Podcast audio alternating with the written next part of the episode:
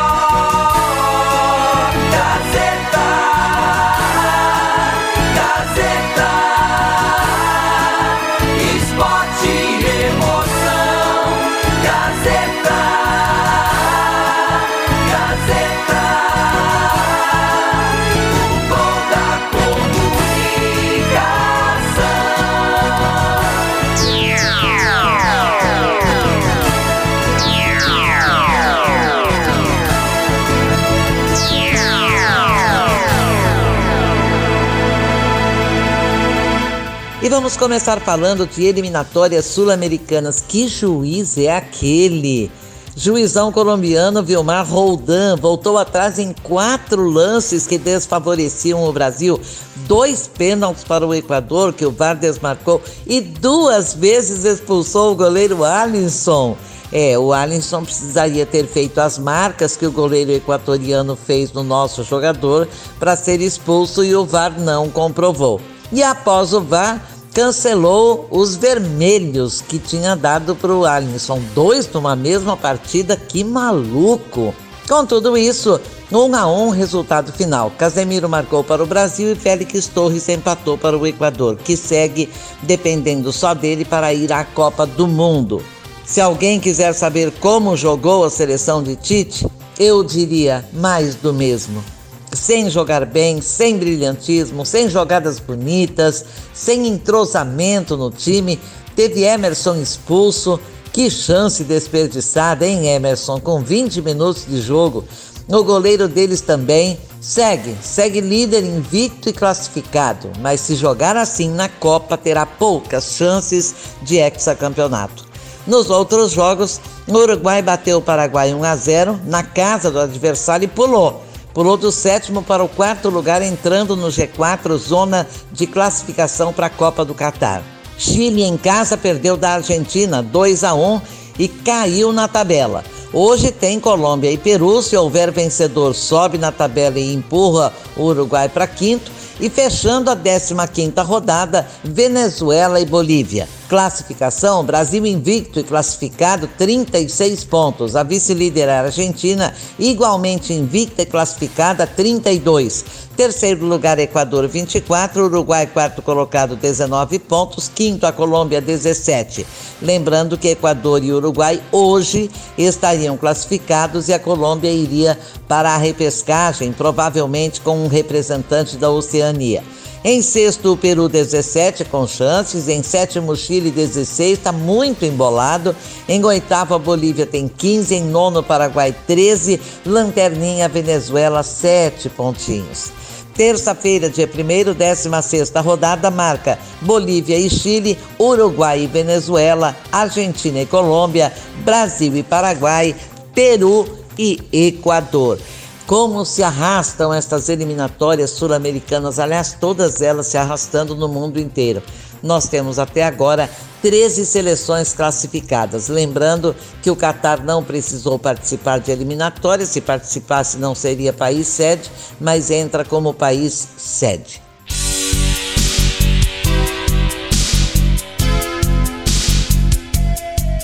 Bem, o assunto agora é o Paulistão. Ontem, dois jogos fecharam a primeira rodada. O Mirassol em casa engoliu o Bragantino 3 a 1 surpresa. E o Guarani bateu o São Paulo 2 a 1 em Campinas. São Paulo sai mal, começa mal. Dois gols lindos, né? Dois golaços. O Lucão meteu uma no ângulo lá do Thiago Volpe, que ele nem viu a bola. E Matheus também marcou de falta uma belíssima cobrança, melhor dizendo. Caleri usou a cabeça para diminuir. Decepcionante a estreia do São Paulo. Apesar dos quatro reforços que estrearam, Rafinha, Alisson, Patrick e Nicão, Patrick foi quem cruzou a bola na cabeça de Caleri, que fez o único gol tricolor. Discretíssimas as estreias, o pior deles em campo, Nicão. Rogério Ceni vai ter de treinar muito, mas muito esse time. Sai ano, entra ano, parece ter sempre, por muitos anos, os mesmos problemas, os mesmos defeitos. Como dizem os jogadores, é, vamos levantar a cabeça, vamos trabalhar muito e recuperar na próxima. Pois é, a segunda rodada já começa amanhã. 11 horas na Vila Belmiro, Santos e Botafogo. É, 11 horas da manhã. É jogo do café da manhã, né? 16 horas no ABC, São Bernardo e Palmeiras. 18 e 30 Araraquara, Ferroviária e Água Santa. Mesmo horário para Ponte Preta e Inter de Limeira em Campinas. Domingo, 16 horas no Morumbi, São Paulo e Ituano. 18 e 30 no ABC, Santo André e Corinthians. 20 e 30 Novo Horizontino e Mirassol. E na segunda-feira fecha a segunda rodada com Bragantino e Guarani em Bragança Paulista muito cedo para falar em classificação, mas o líder podemos adiantar. O Guarani do grupo A, o São Bernardo no grupo B, o Palmeiras no grupo C, o único com seis pontos, jogou duas vezes, e Santo André lidera o grupo D. Eu diria, junto com o Santos, que tem os mesmos pontos e uh, o mesmíssimo resultado.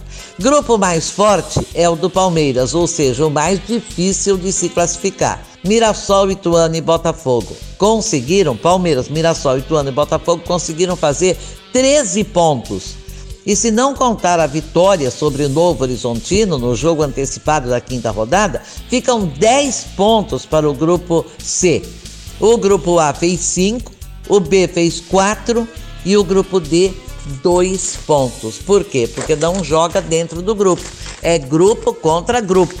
Então, é, já se percebe que o grupo mais forte é o do Palmeiras, que não está sozinho nessa brincadeira, evidentemente. Muito bem, vamos falar de troca de casa. Michael deixa o Flamengo, vai para o Al Hilal, se despede chorando muito, faz altas declarações de amor ao Flamengo e vai em busca de um salário bem maior. Marinho deixa o Santos e vai para o Flamengo. Marinho estava querendo isso desde o ano passado, demonstrava a sua falta de vontade de continuar jogando pelo Santos. Então, bom negócio para ele? Para ele sim. Para o Flamengo, bom negócio se ele repetir lá o que sabe jogar. Não vinha fazendo isso no Santos. Ruim para a torcida do Santos? Não, não, porque não adianta ser craque e não querer jogar, não é mesmo? Negociações frustradas no futebol deixam clubes na mão e não conseguem explicação para a não assinatura de contrato. A promessa de grandes contratações, quando eh, não concluída, vira meme na internet, os dirigentes ficam mal com a torcida, mas pior do que não conseguir cumprir, trazer Cavani, trazer Lionel Messi, Cristiano Ronaldo, são as contratações a peso de ouro que nunca se justificaram. Casos não tão recentes lembram Leandro Damião no Santos, foi um fiasco em campo ele marcou 11 gols em 43 jogos e pior, o Peixe se enroscou em dívidas por causa dele. Alexandre Pato no Corinthians 2013 foi um mico enorme, foi um fracasso na bola, odiado pela torcida, emprestado ao São Paulo e o Timão pagava metade do salário acordado. Alto, à época, 800 mil reais por mês, o Corinthians desembolsar todo mês 400 mil reais para ver o Pato jogando no São Paulo, onde também não deu certo. Nesse andar da carruagem, o Palmeiras pagou o mico com o colombiano Miguel Borja, que não foi bem apesar de todas as chances dadas e do tempo esperado. Não correspondeu ao título de Rei da América e demorou para o Verdão conseguir se livrar do atacante. Foi emprestado para o Grêmio, esteve no Júnior Barranquilha também emprestado e voltou agora. Agora voltou do Grêmio para o Júnior Barranquilha. É, exemplos mais recentes mostram Douglas Costa do Grêmio, um retorno que iludiu o torcedor gremista no ano de sua queda para a Série B. 27 jogos, três apenas gols marcados, apenas três golzinhos marcados e algumas polêmicas ao longo do ano. E assim foi com Orihuela no São Paulo, Danilo Barbosa no Palmeiras, Wellington Nem no Cruzeiro, Rômulo no Vasco, ou seja, uma infinidade de contratações que muita, de muitas decepções. Portanto, melhor prometer e não cumprir do que fazer e dar tudo errado. Aliás, bem melhor seria não prometer. Mas vai dizer isso aos dirigentes brasileiros, amadores demais no futebol do Brasil. Não tem como ensinar. Dizem que pau que nasce torto não tem jeito, morre torto. Mas dirigente de futebol nem chega a ser isso. Eles podem ter sucesso na vida pessoal, na vida profissional, longe do futebol. O futebol é um elemento altamente sedutor para o cara se tornar conhecido, para o cara ir para a mídia. Quem saberia, por exemplo, quem foi Eurico Miranda se ele não tivesse sido presidente do Vasco da Gama? Quem teria votado em Eurico Miranda para o Congresso Nacional se ele não fosse presidente do Vasco da Gama? E por aí afora, se você desfilar nomes incríveis, horríveis, de dirigentes esportivos brasileiros dos quais você nunca ouviu falar, de repente todos os dias ele está na mídia, no rádio, na TV, na imprensa escrita, falada, na internet, e a culpa é de quem? Eu trocaria a palavra culpa, que é muito pesada, por responsabilidade. De quem é a responsabilidade por este amadorismo na dirigência do futebol do Brasil? É só ver quem vota, é só ver quem escolhe, por que escolhe, o que se faz antes de eleger alguém presidente de um clube popularíssimo de milhões de torcedores que se espalham por todo o Brasil.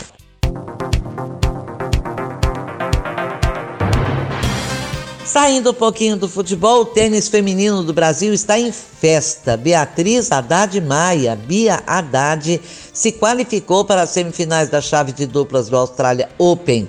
Bia é a primeira da era profissional a chegar às semifinais e já passou pelas semifinais, viu?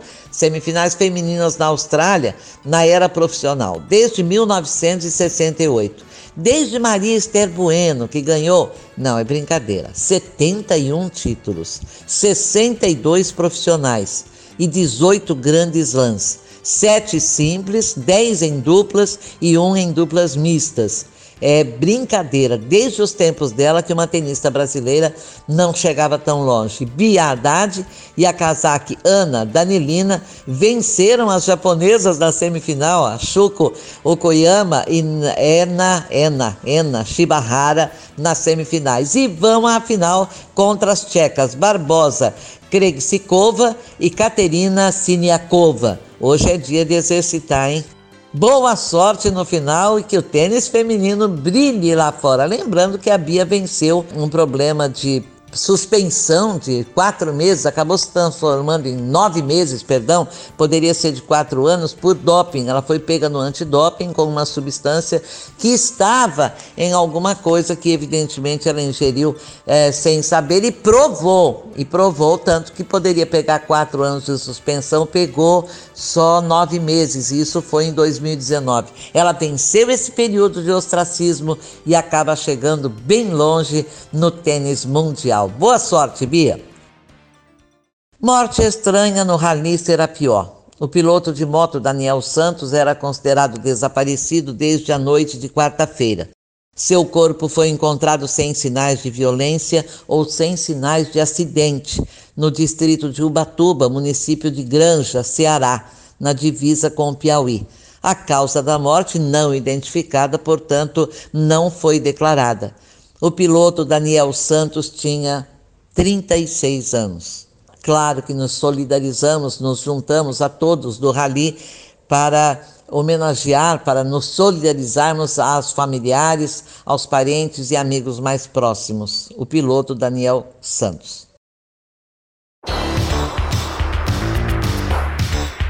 Bem, muitíssimo obrigada a todos que estiveram conosco, obrigada pelo prestígio, pelo carinho e marcamos um novo encontro para segunda-feira aqui no mesmíssimo horário. Obrigada aos parceiros, comando da mesa de som, Agnoel Santiago Popó, supervisão técnica do Robertinho Vilela, coordenação da Rádio Gazeta Online, professor Renato Tavares, direção geral da Faculdade Casper Libero e da Gazeta Online, o Wellington Andrade, o professor. Muitíssimo obrigado a todos, um belíssimo final de semana, tenhamos paz, eh, evitemos as aglomerações, os lugares fechados, evitemos esse vírus que está por aí, vamos fazer a nossa parte e contar com a sorte, contar eh, com as bênçãos divinas a, que vêm do céu, do Altíssimo, para que isso desapareça de vez do cenário mundial. Fiquem com Deus na paz e até segunda-feira. Regiane Ritter. Disparada no esporte.